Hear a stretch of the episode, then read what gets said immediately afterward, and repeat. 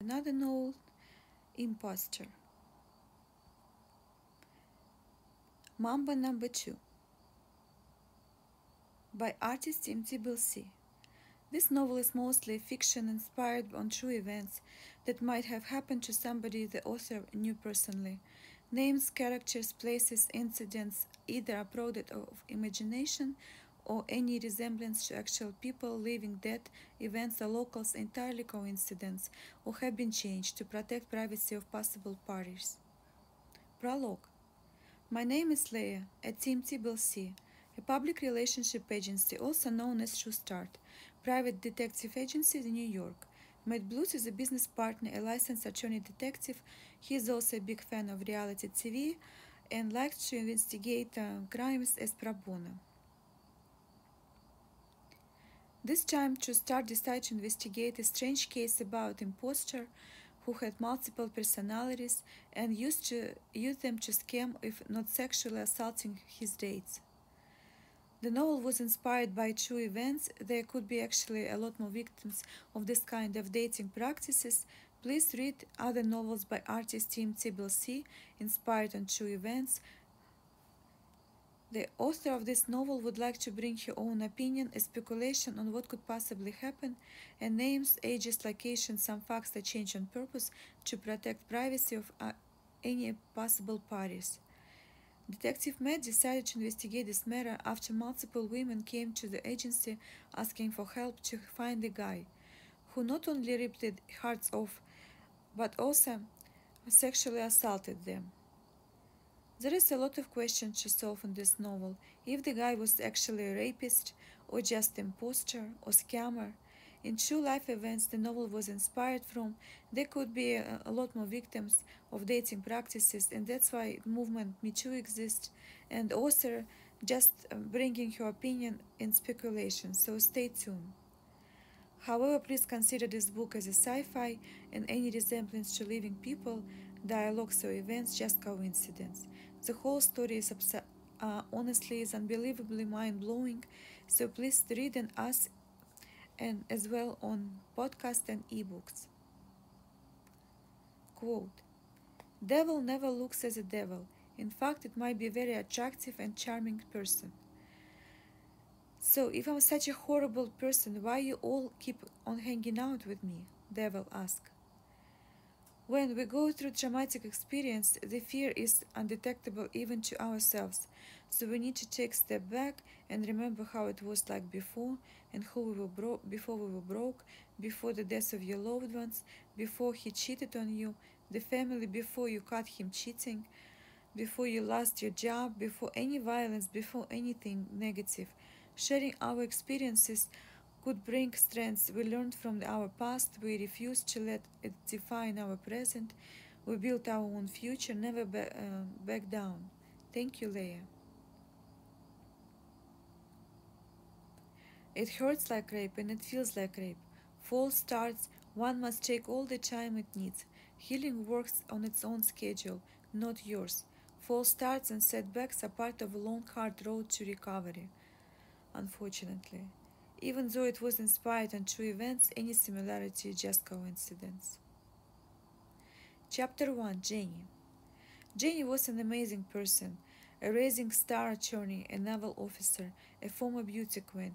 She was devoted to her career, devoted to healthy lifestyle and her friends. So it wasn't surprise that one of her friends tried to set her up on a date with an impressive guy. Friend said, quote, I have a guy who you should meet. He is a doctor and a naval officer. Wow, this sounds so great, full package, Jenny replied. At that time, Jenny was in law school, living in California, when she went on a date with James, apparently quite a good catch and two met for drinks. James was a resident at a local ER hospital.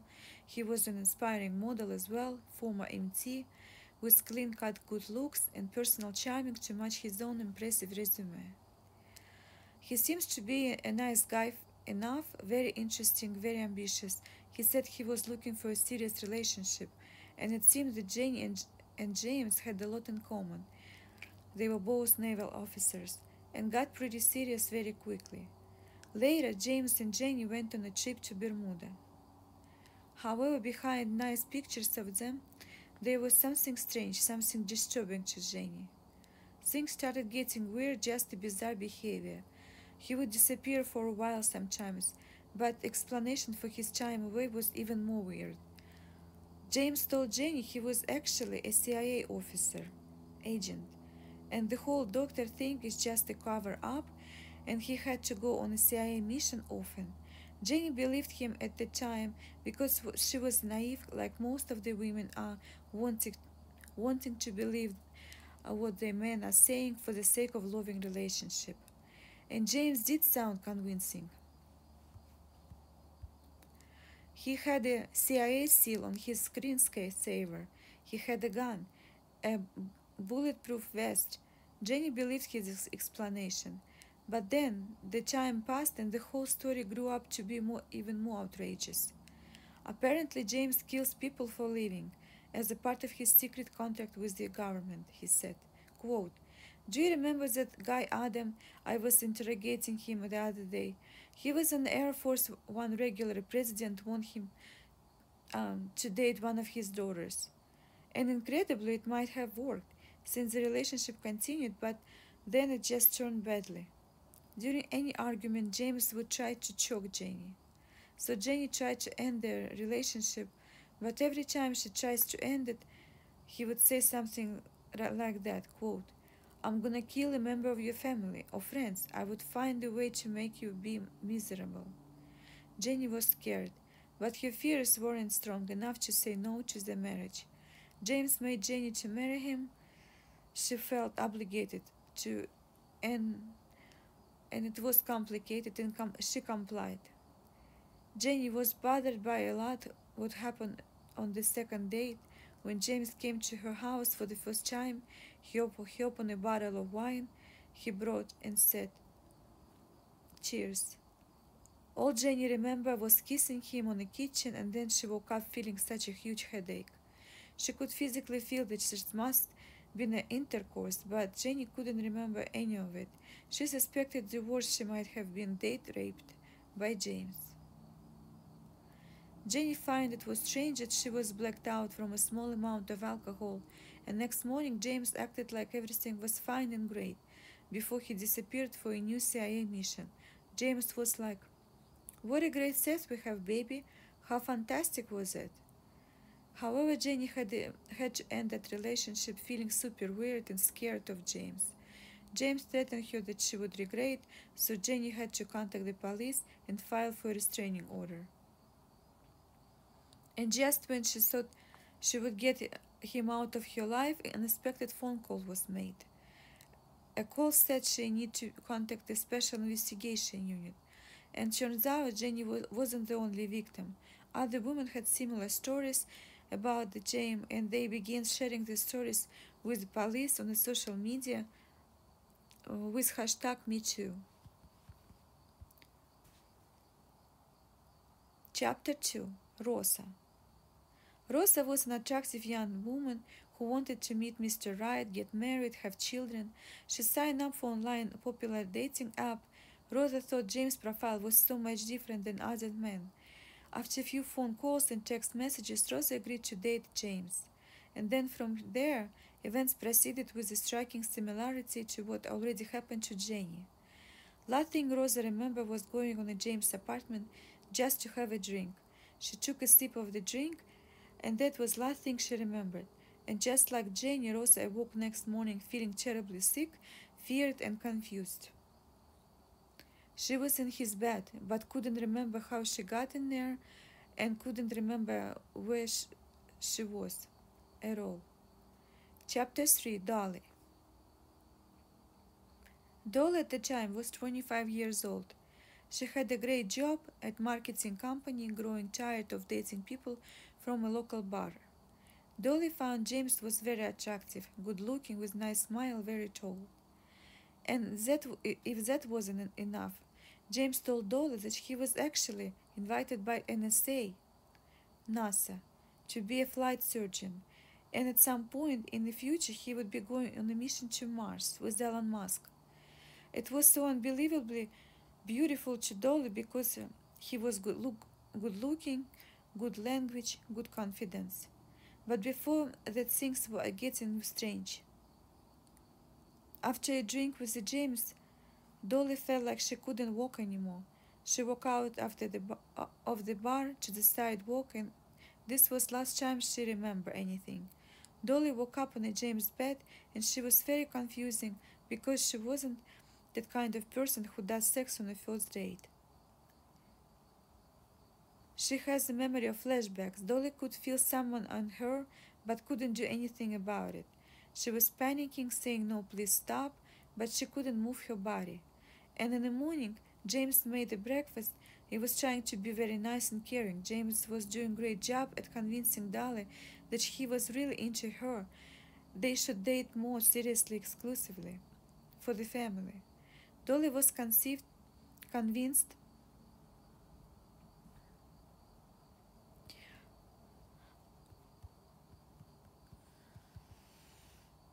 and did go to the police.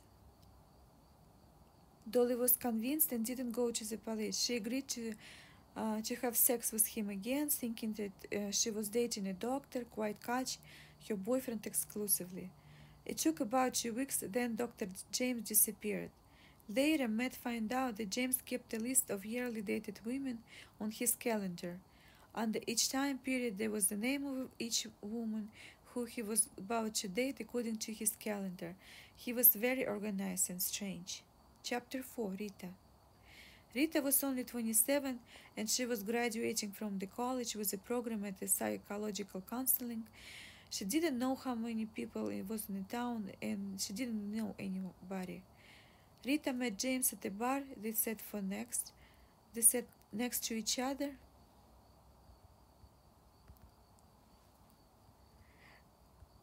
and uh, had a nice conversation over drinks. James was making sure he showed uh, the woman his medical ID. He believed men of medical professions attract women more successfully. So Rita ended up as well in a James bed with a huge headache, very confused. Chapter 5 Nancy Nancy is a scientific researcher who just got out of the bad marriage. It was her year resolution to get out of that marriage and date new people. Nancy agreed to go to James' apartment for a drink. I took a sip of a drink, and it was last time what she remembered. Nancy did recall waking up in his bed naked, but couldn't remember having sex actually. She was um, uh, raised as a Catholic, and she, and she wasn't that kind of girl who goes out on the first date and have sex right away. After Nancy talked to the detectives, she overcame with her guilt.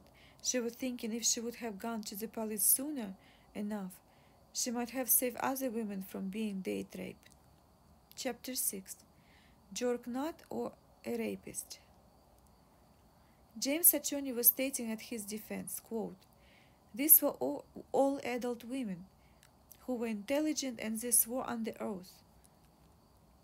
However, the first victim claimed that they, she wasn't in contact with James after the rape complaint, but her phone records showed different things. She called James 2,500 times and had a conversation that lasted 60 minutes.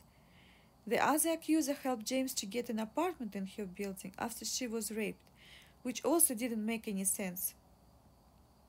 And the third girl after the rape, she still continued to have consensual sexual relationship with him on a regular basis. And the question is why those women continued to date him if they were raped. Not only that, not only they just date him, but also had sex with him. There is a lot of reason why uh, one of them is an, an attempt to control the situation. It's common for victims to deny that rape happened actually. It's much easier for women to believe that they were made, they just made an error than to believe that the world is actually unsafe place and anyone could get raped on the first date. The denial is much easier and if it's a if alleged attacker looks respectable and looking good, it's really hard to believe that it was actually rape. Without psychological experts' testimony, the prosecution case was collapsed and James was acquitted from all counts of rape. All juries agreed that James is just a jerk and not a rapist. Chapter 7 Lesbia is the wrong woman to mess with. There is one woman jury haven't heard from yet. Her name, by her nature from birth, she wouldn't have never consented to sex with a man. James, and because of, she was a lesbian and she told James about that in advance. James was a security guard, he had all keys to the students' dorms, and that's how Anna met him. He opened the door for her. Having just moved in there, Anna hasn't been much out of town. When James suggested going out uh, that night, Anna said sure. They went to the popular bar. They were drinking, listening live band. James kept looking at Anna, and she didn't know how to tell him that she was a lesbian. Quote, I'm wondering how I'm gonna tell you that I'm actually a lesbian. Sorry, Anna said. Oh, that's so cool. I have a lot of gay friends downtown in California. James responded, smiling. Quote, maybe we could hang out. Maybe we could do women together as buddies. Ha ha ha. James responded, trying to be funny. So Anna was thinking, since it was out now on the table, he gets it. She was relieved, thinking that there won't be any sexual harassment from James towards her that night. As the drinking continues, James bought Anna a shot of strong drink, and Anna noticed that at the bottom of her glass there was some granules of some substance. Shortly thereafter, Anna steps out of, for a cigarette, and next memory she had is waking up next morning on the mattress and asking uh, James where the bathroom was.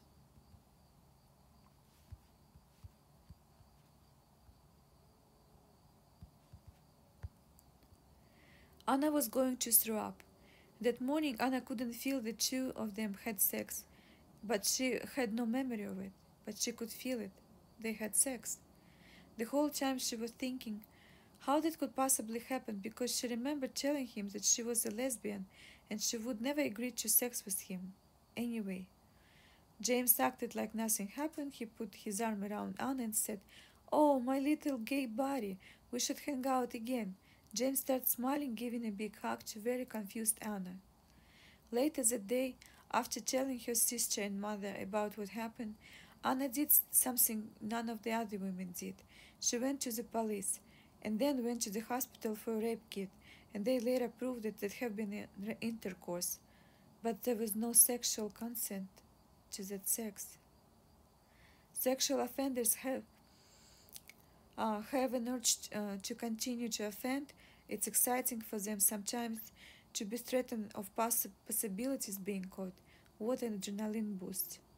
Anna had to testify despite what was very difficult for her already. She just knew she had to do that and she did. Chapter 8 Charges the rape. So this time, after a lesbian victim Anna came to the police with rape kit results, James got arrested second time and tried again on the same charges sexual assault. However, this time he was found guilty for multiple sexual assaults and sent to serve his term to a high security prison where all sex offenders were hanging out now. Quote, the consent, if any, was obtained by fraud and deceit, if not by criminal seduction of victims, with a huge risk for their health. When James is done with his sentence, he will have to register as a sex offender anywhere he lives. In addition, James's face is all over the internet, and everyone knows now how he looks and, and that he is rapist. So despite of his good looks, he probably couldn't commit easily any sexual offenses, offenses anymore, thanks to God, and uh, who sent a lesbian woman to cross the devil path, so the justice would be finally served. Quote, if I'm such a horrible person, why you all kept hanging out with me? Devil asked his victims at his trial. Quote, because you promised us all a true love, inclusive relationship, a loving family, a chil- children. All women responded the same, except for the one who was given, who was sent by God to cross devil path. Thank you.